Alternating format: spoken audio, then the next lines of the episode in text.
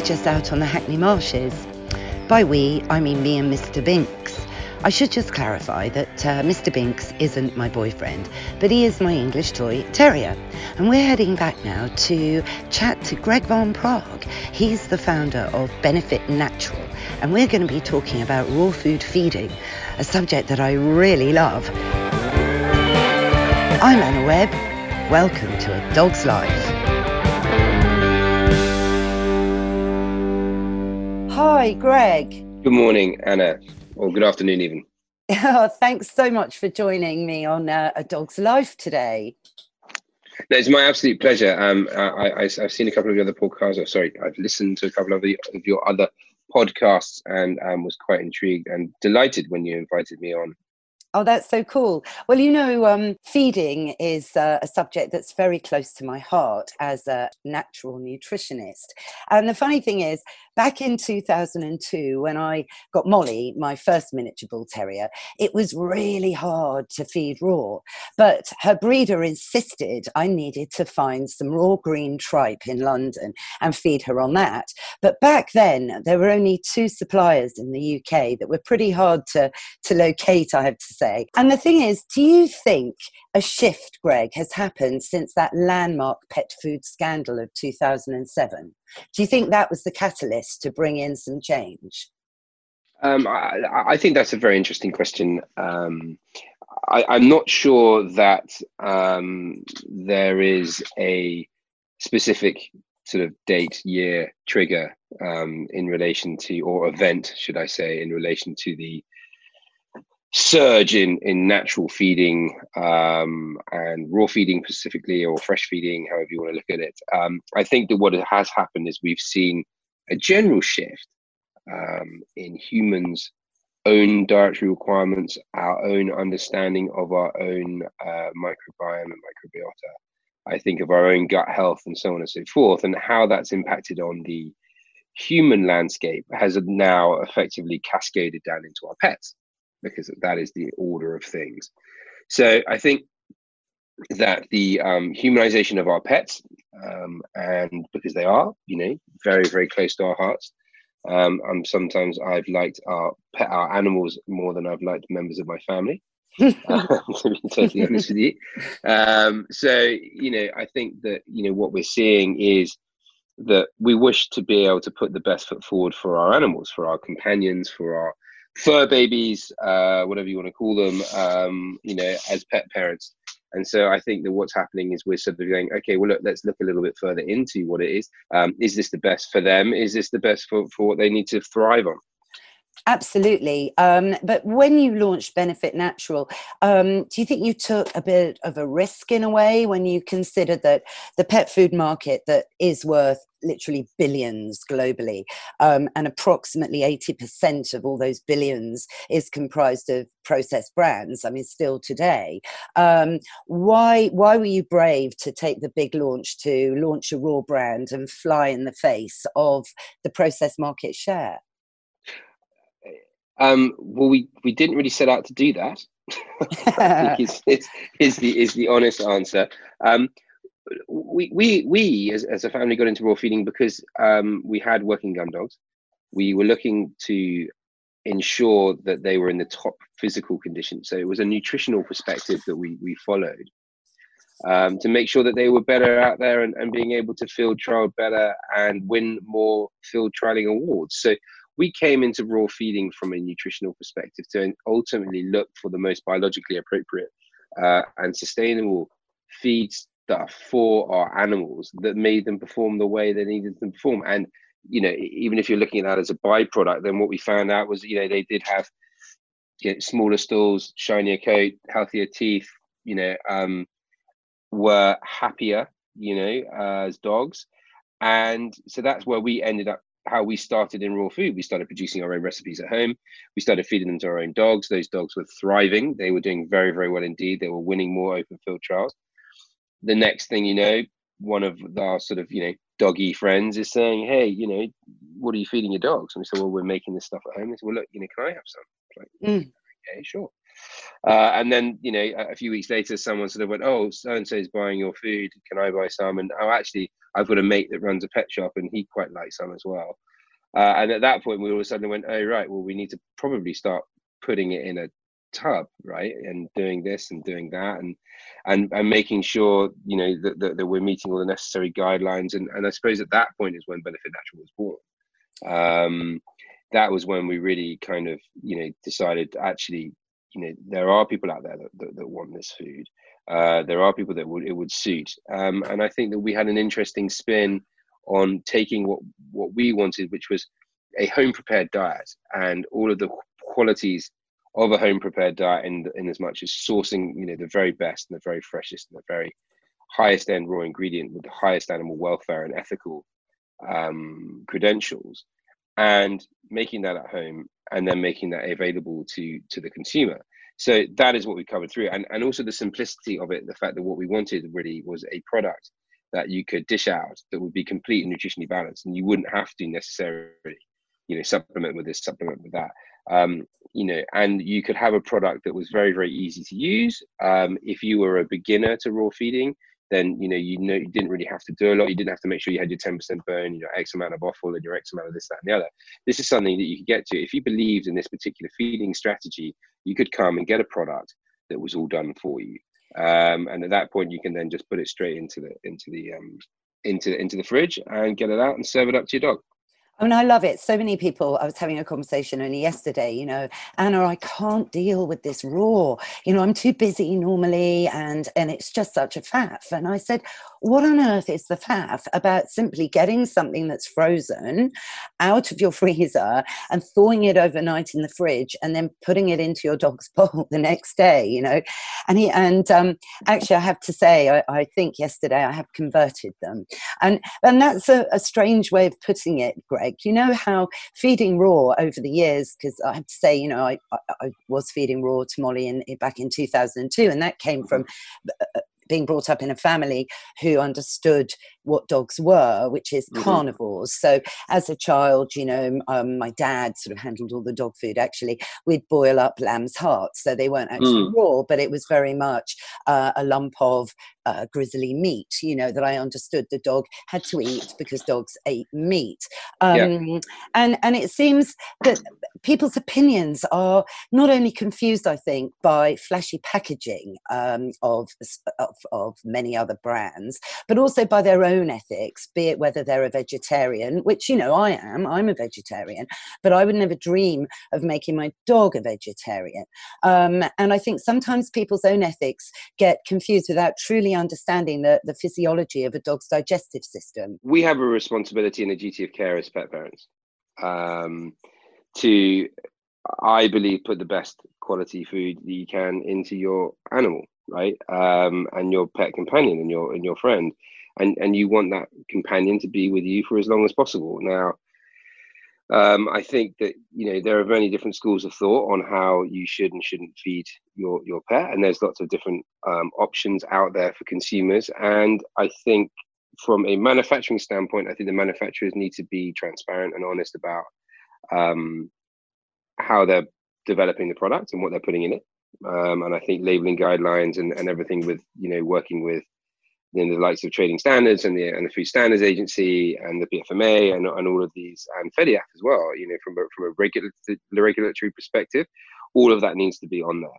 Um, I think the consumer needs further education um, about what labeling means. I think there are a lot of myths around labeling. I think uh, those are areas that are you know constantly up for debate. And i think that clarity will come because i think the consumer themselves will demand clarity around you know what is going into you know not only their own foods but into their pet foods. So um, I, I, see this as, as, a, as a change um, in the way that we as manufacturers develop products.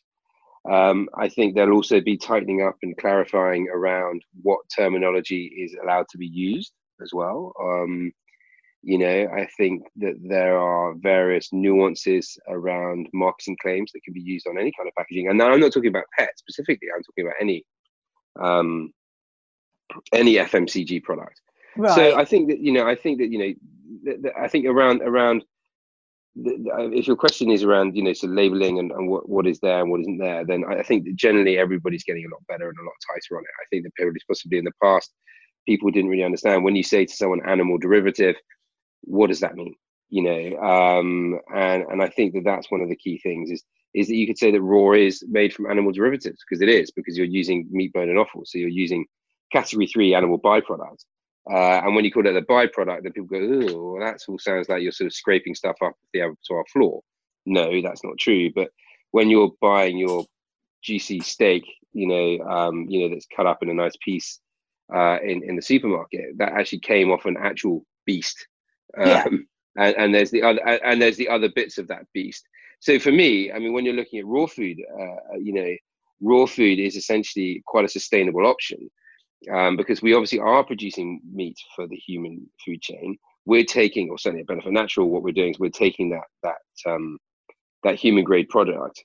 Uh, when it arrives with us, obviously it's it's then animal byproduct, and then we're using that to make you know the best quality pet food that we can but what about people not really understanding you know if they do look at the ingredients on a packet you know and they might see um, a lot of barley in the ingredients or mm-hmm. rice mm-hmm. um, even wheat or you know certain things like beet pulp crops up quite a bit yeah. um, you know do you think people understand that a dog's digestive system is actually what i reckon is the most different thing between dogs and humans that there is you know for me it's not not that they walk on four feet and are covered in fur. That's not the main difference. The main difference for me is their digestive system because their digestive system is that of a carnivore rather mm. than that of an omnivore, which is what mm. our digestive system is. So, in terms of plants, you know, barley, barley is something that you generally give to a herbivore, isn't it? To a horse. Yeah, so absolutely, and and um and and and and, and, uh, or omnivores. Um, you know, omnivores eat barley. Um, yeah, well, we. I've had. I mean, I, I do. Oh, yeah, no, same here. I've had it. I, had it last week. Uh, we are on lockdown, so I did actually make. We are sort of going through all of our legumes that are in the cupboard. yes. Uh, well, look at muesli. Muesli is very good for a human. It, you know. Absolutely. I, I think. Um, I mean, look. To to, to I, I suppose if the question is, um, are and this is maybe for, for more towards sort of vegetarians and vegans, are people then going out and going, well, I'm a vegan. So are they a mutualist? I suppose what you're talking about, isn't it? Yeah, that's what I mean. So look, yeah. say I was a vegetarian that really couldn't bring yeah. myself to look at a piece of meat, and yeah. I fed my dog on a, a vegetarian processed diet, because um, you know, um, then I would be putting my ethics onto my dog and not sure. being considerate to my dog or technically ethical uh, because my dog wouldn't be fed appropriately to be a healthy healthy animal. Yeah, uh, in my book, that would be a mistake.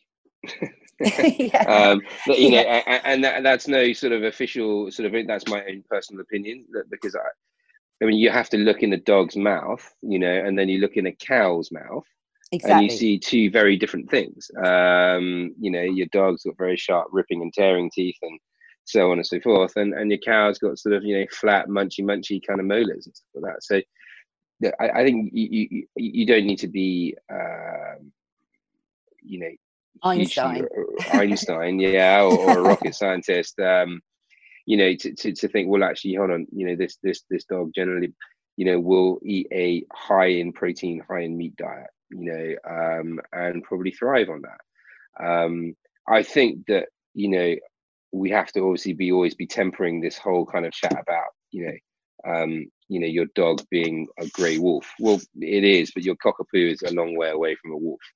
Um, yeah, I get and, and, we have and we have domesticated dogs, you know, significantly. So you know, the, the, they won't necessarily be um, need to be fed on on that sort of very strong prey model. Listen, Malamute hunting dogs, all that kind of stuff, you know, I would be more, you know, inclined to saying yes, absolutely, you know, biologically appropriate prey prey style diets, great for those sort of animals. Um, but again, it, I, I, the thing about the beauty for me about raw feeding is that it doesn't matter what the breed is. Doesn't matter what the breed is. Doesn't matter the size of the dog. Um, you know, you can put out a food that will work for them.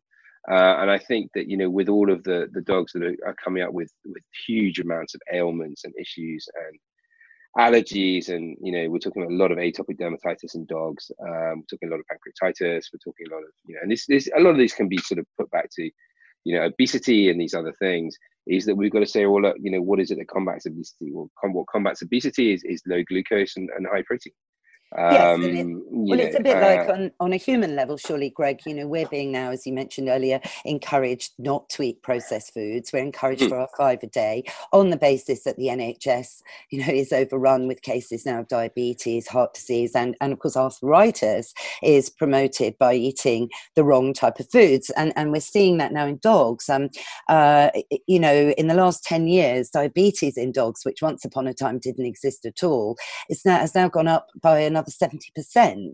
So, and that's because, of course, diabetes and obesity are very closely related. But why do you think if you feed raw, you're less likely to have the obesity issues than if you were to feed on a, on a heavy grain based uh, kibble type processed food? Um, I, I, think when you see when you see diets that are that are heavily formulated, you know, using lots of lots of grain, etc. I mean, that that sort of complex carbohydrate is pretty much going to go in one end of your dog and out the other. So you know, in the in the dog's gut, you know, when you're putting in uh, meat, um, it's processed, you know, much quicker. Uh, it goes through the dog, and also there's a lot of moisture there as well. Yeah, so I think that when you're putting a lot of these grain diets into dogs, what you're seeing is you're seeing then them eating a lot. Of, sorry, eating a lot of sort of dried dried foodstuffs, and then they're drinking a lot of water because they're quite thirsty, uh, and that's then expanding the sort of kibbles inside their tummies and stuff, and then that's kind of kind of ending up coming out the other end, and and and obviously you know the, the level of, of nutrition. I mean, the way I always kind of look at it is is if you took a a floret of broccoli, right? So you know you've got a floret of broccoli, you can cook it three different ways. You could boil it in some water, and you're probably going to get you know next to no nutritional value from it you could steam it and you'll probably get 60 to 70% nutritional value from it. And then you can eat it raw and you'll get 100% of the nutritional value from it. Yeah, so, I like that. so, so, so, you know, um, when it comes down to trying to get um, high levels of nutrition, you know, into our dogs, the right nutrition, um, i.e., you know, the necessary vitamins, irons, uh, and minerals that, that, that, that our, our four-legged friends need to thrive, then you know isn't not a good way to have something that is as simply processed uh, as possible to give them the maximum value uh, on a nutritional level um, that they can get into them that is also test- tasty and, and also again is, is not hugely processed i think they're the kind of key things um, yeah. that i would say on that well, it, it's like uh, if you are what you eat, you know, uh, that expression, you know, I, I think sometimes people don't get what it means, but it means, you know, we're trillions of cells, aren't we, Greg? And every single cell has to function at um, its optimum for optimum health. And of course, um, food, as it transfers through the gut wall, it actually supplies all of these trillions of cells with mm. nutrition and ATP to be brilliant rather than being sickly. So um, I guess really, yes. So raw food does transfer, it's bioavailable, whereas, of course, foods that have been heavily processed or arguably aren't the right ingredients in the first place for a dog to eat might not actually be so bioavailable and might not nourish all those cells. What do you, do you think that? Yeah, I mean, listen, I, I, absolutely agree with that. I mean, you've said it in a much more scientific and succinct way than me, obviously. Oh, I don't know about scientific. I don't think I'm a scientist. I don't know. I mean, I, I wouldn't say a scientist, but you know, you know, it's, um, I, I think, I think you're, you know, I think, um, as we said, you know, coming back to my sort of very Janet and John and quite simple sort of analogy about the broccoli. Um, you, you, know, what, what we're essentially doing is we're saying, okay, look, how can we get optimum and maximum nutrition into into our into our pet? Um, you know, in the most sort of or the best way, or, or, or one of the one of the best ways. I mean, there's all sorts of format coming. I mean, look at freeze dried, for example, which I think is is a really great thing. I mean, I, am I'm, I'm really excited by the freeze. Are you are you excited about that, Greg? I, yeah, I, I, I, I really. I mean, like but what about the moisture? The moisture in that, or the lack of moisture in freeze dried, does mm. concern mm. me a little bit. It does concern me. I've got to say. Yeah, but I think I think that when you're looking at you know when you're looking at look, what, what are we trying to do? We're trying to encourage people to get fresh into the bowl. Um, we're trying to encourage uh, topping. You know, we know that dogs like a bit of crunch. We know, or from what we've seen, that that, that uh, freeze dried product does seem to be highly palatable. You know, um, and you know you're locking in. You are locking in the goodness. Like the process is there. I think the you know how, how this is now you know activated and got into the hands of, of, of the consumer is a different thing. But I I, I, I, I like listen. This is me personally. Like it's G. Greg Van Praagh. You know, I like the concept. I like the innovation of freeze dried mm. um, because I understand the challenges that some people have around fresh and frozen. That that's what we've got to you know be mindful. I mean, especially in, in in these challenging times that we're seeing COVID nineteen, we're seeing people you know potentially having a lot of compromised immune system um, and, and all that kind of thing. You know, if someone rang me up, you know, tomorrow and said, "Yeah, hey, I really want to feed your food," and I and we did our very we so we every every new customer that we talk to, you know, we have a um, an onboarding process that we use which you know uh, you know we ask the key questions about them we ask the key questions about family members you know this is not to hold this information but this is to just sort of get an understanding and a general picture um, about them and if someone was telling me that you know they had a member of their family that had potentially you know an extremely compromised immune system, I would potentially I would be you know cautioning them about how they use their raw food, right, uh, so and where they use it. Okay, so you'd really suggest that their dog should eat a sterile, uh, dry, powdery meal every single day of its life. Imagine, Greg, your your well, no, no, well, that's not, no, well, let, me let me, uh, let me stop Sunday... you there for a second. let me stop you there. Let me just stop you there for a minute. That's not what I said at all. Actually, no. What I said is that I said if someone had a compromised immune system, I would be counselling them around feeding raw and also ensuring that they were taking the necessary precautions to feed raw food. Absolutely. Well, it, that is, I never, I never, I, ne- okay. I never said, I never said that. Okay. For the record. Okay, apologies, apologies.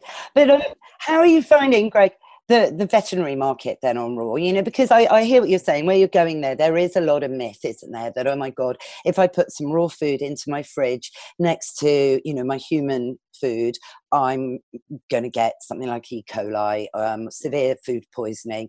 Um, you know, I'm going to, I might die. You know, um, which is a bit dramatic.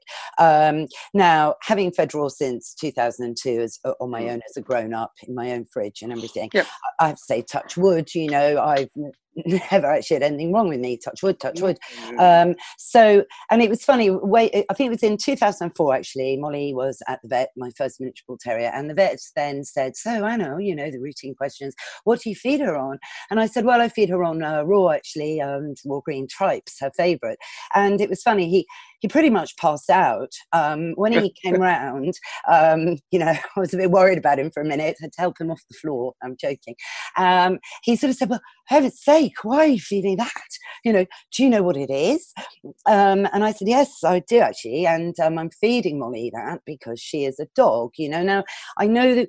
Um, that many vets you know are not keen on raw some are and i think it depends on the individual vets those vets that have an awareness of you are what you eat uh, and are, have an interest in nutrition themselves as humans are way more likely to actually have the raw food freezers in in their shops that vets mm. all have now you know mm. i mean back in the day in james herriot's day vets didn't sell products they were just vets but of course that's evolved as time's gone on and now vets are almost more just a, a subsidiary to their actual shop full of lovely accessories and leads and food and beds and so on. So the veterinary market, because that touches into, you know, the fridge issue and some of the myths that do um, surround raw food. Um, could you sort of uh, uh, uh demystify some of those myths, Greg?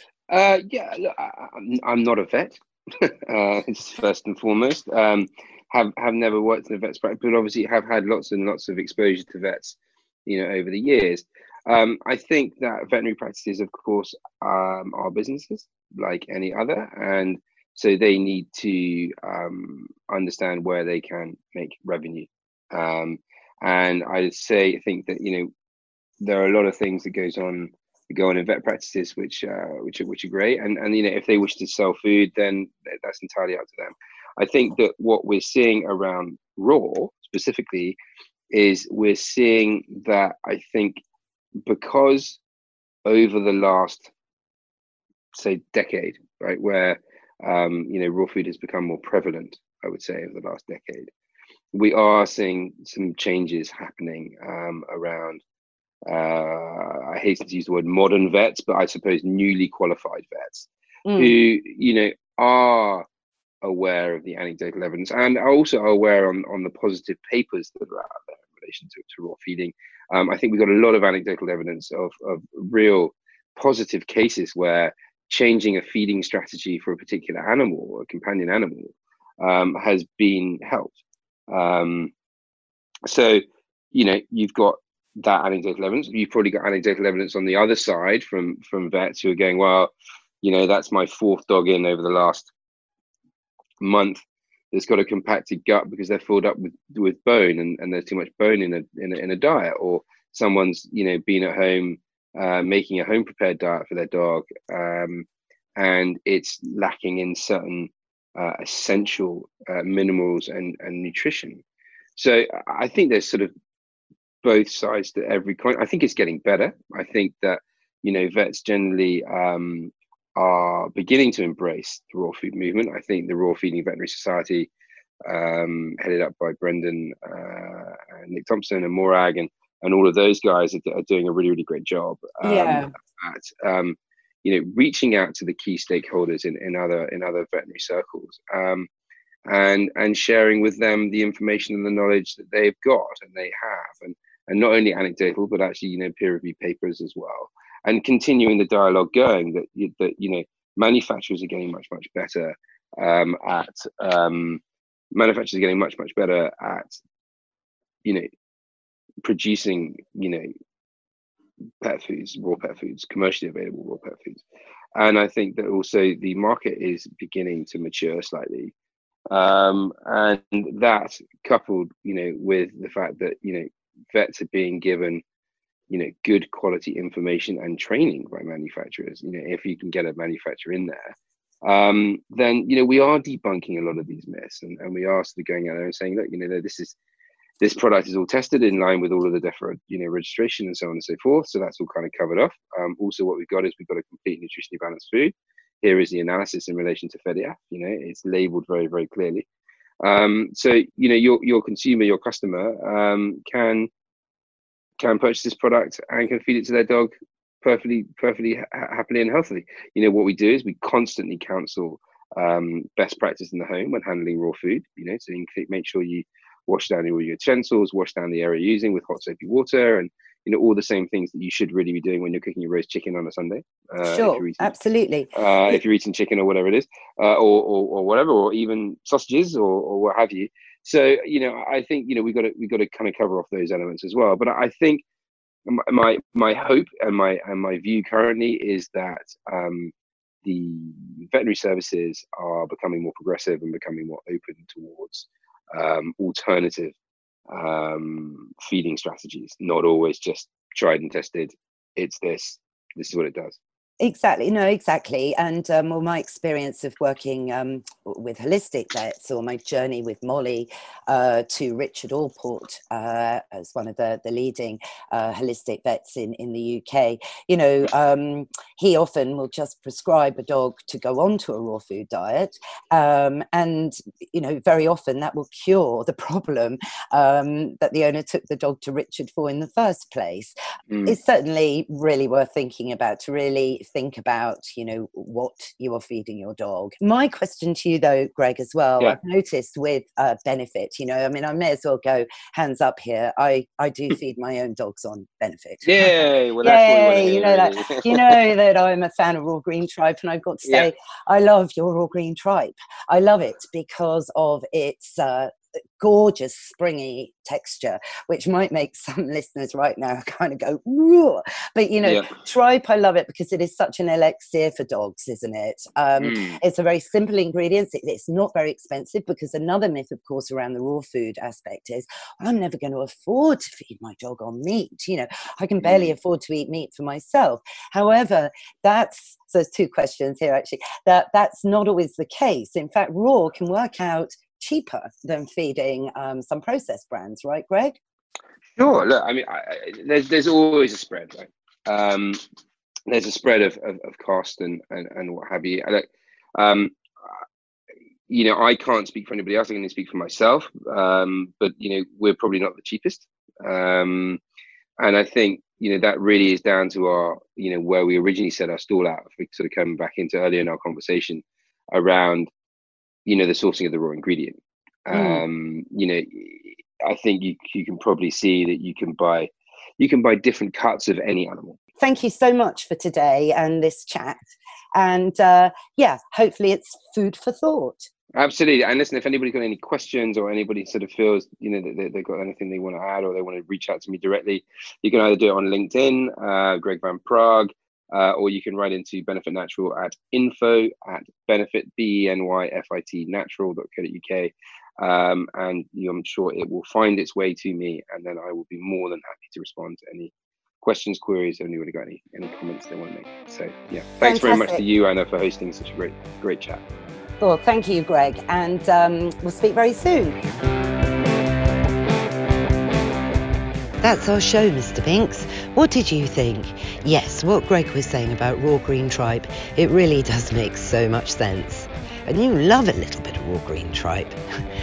I hope you all found it interesting. If you did, please subscribe on Apple Podcasts, Spotify, or wherever you get your favourite shows. And while you're there, go on, give us a five star review. It really will help other dog owners find us. Also, thanks to Mike Hanson, Sophie Bradley, and Cookie for all of your help. And to you, Mr. Binks. You know, just for being you. What's that? Yep. There will be another episode of A Dog's Life coming very soon, so why don't you subscribe now and you'll never miss another show. Bye for now.